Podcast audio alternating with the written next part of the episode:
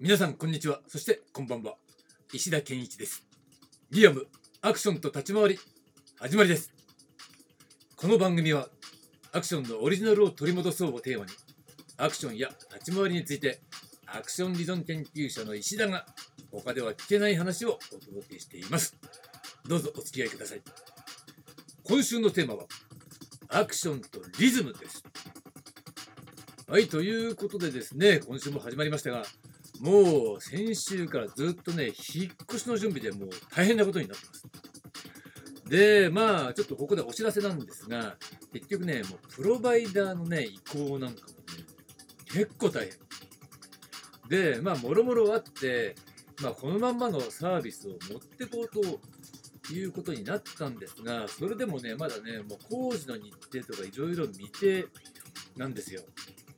ということで、えー、今週の配信は問題ないんだけど、来週の配信に関して、ちょっとね、えー、インターネットがつながるまで、ね、新しい、えー、引っ越し先の、え場所にね、インターネットがきちんとつながって、えうまくね、稼働するようになるまで、ひょっとしたら、このね、え更新が滞るかもしれないということをね、ちょっとお知らせしておきたいというふうに思います。はい。では、えー、今週のテーマ、アクションとリズムなんですが、月曜日、今日のテーマは、アクションにおけるリズムとは何かというね、ことについて、えー、お話ししてみたいと思います。えー、まずですね、先週、立ち回りにおける、えー、リズムっていう話をちょっとしましたよね。その続きです。で、えー、アクションにおけるリズムっていうのは立ち回り立ち回りのリズムがアクションに拡張されたものなんですね。だから立ち回りのリズムが確立されていない人には、えー、アクションにもそのね、えー、拡張するっていう形で応用することはできないわけなんですよね。だからしっかり立ち回りにおけるリズムっていうものをえ習得しておく必要があるということで、前回、立ち回りのね、リズムっていう話をちょっとしました。で、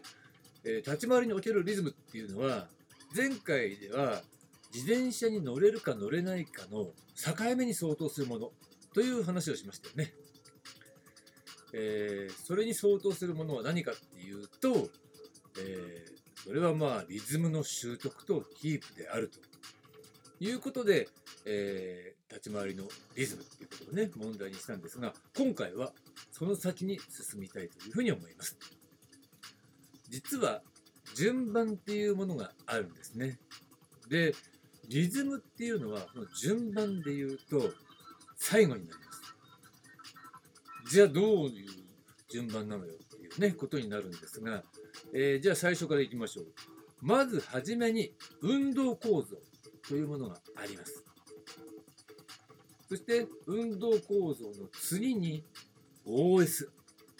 ね、OS というものがあって、そして3番目、最後にリズムということになるわけなんですね。だから、えー、今週の話は、えー、今話した運動構造、OS、リズム、このね、3つの順番でお話ししてみたいというふうに思います。OS っていうのはね、もちろんこのコンピューターにおけるね、オペレーティングシステムのことですよ。うん。それで間違いないです。えー、どれもこれまでね、えー、私の研究の中では、ちょこちょことあっちこっちで公開、公表してきたことだと思うんですが、この辺をね、うん、一気にまとめて、えー、つながりをね、明らかにして説明するのは、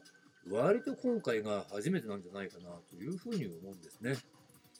で、まあ、前回の流れがあって、まあ、やっぱり当然ね、あの、言い足りないことってあるわけですよ。だから、そういったことを補おうって思った時に、まあ、この一連の流れっていうのをしっかり説明しておく。そうすることで理解が深まるというふうに考えたんですね。でもう一つ、えー、重要なのは、やはり一つのね、技術体系というものを確立していくときに、柱となる概念が必要ですね。そういうね、えー、概念を設定するときに、まあ、このラジオをね、聞いてる皆さんに伝えるような場合、運動構造とかね、OS とかっていうのもまあいいけど、まあ割とリズムって言った方が軽いし、なんとなく直感的にピンとくるんじゃないかなということで、リズムという言葉を選択したんですね。だから前回立ち回りのリズム、今回はアクションのリズムという形で話をしているわけなんですね。だけど実際はそこに至る一連の、柱となる、理論、それが、連なっているというふうに考えてもらえばいいんじゃないでしょうか。はい、ということで、今週は、えアクションのリズムということで、えお伝えしていきたいと思います。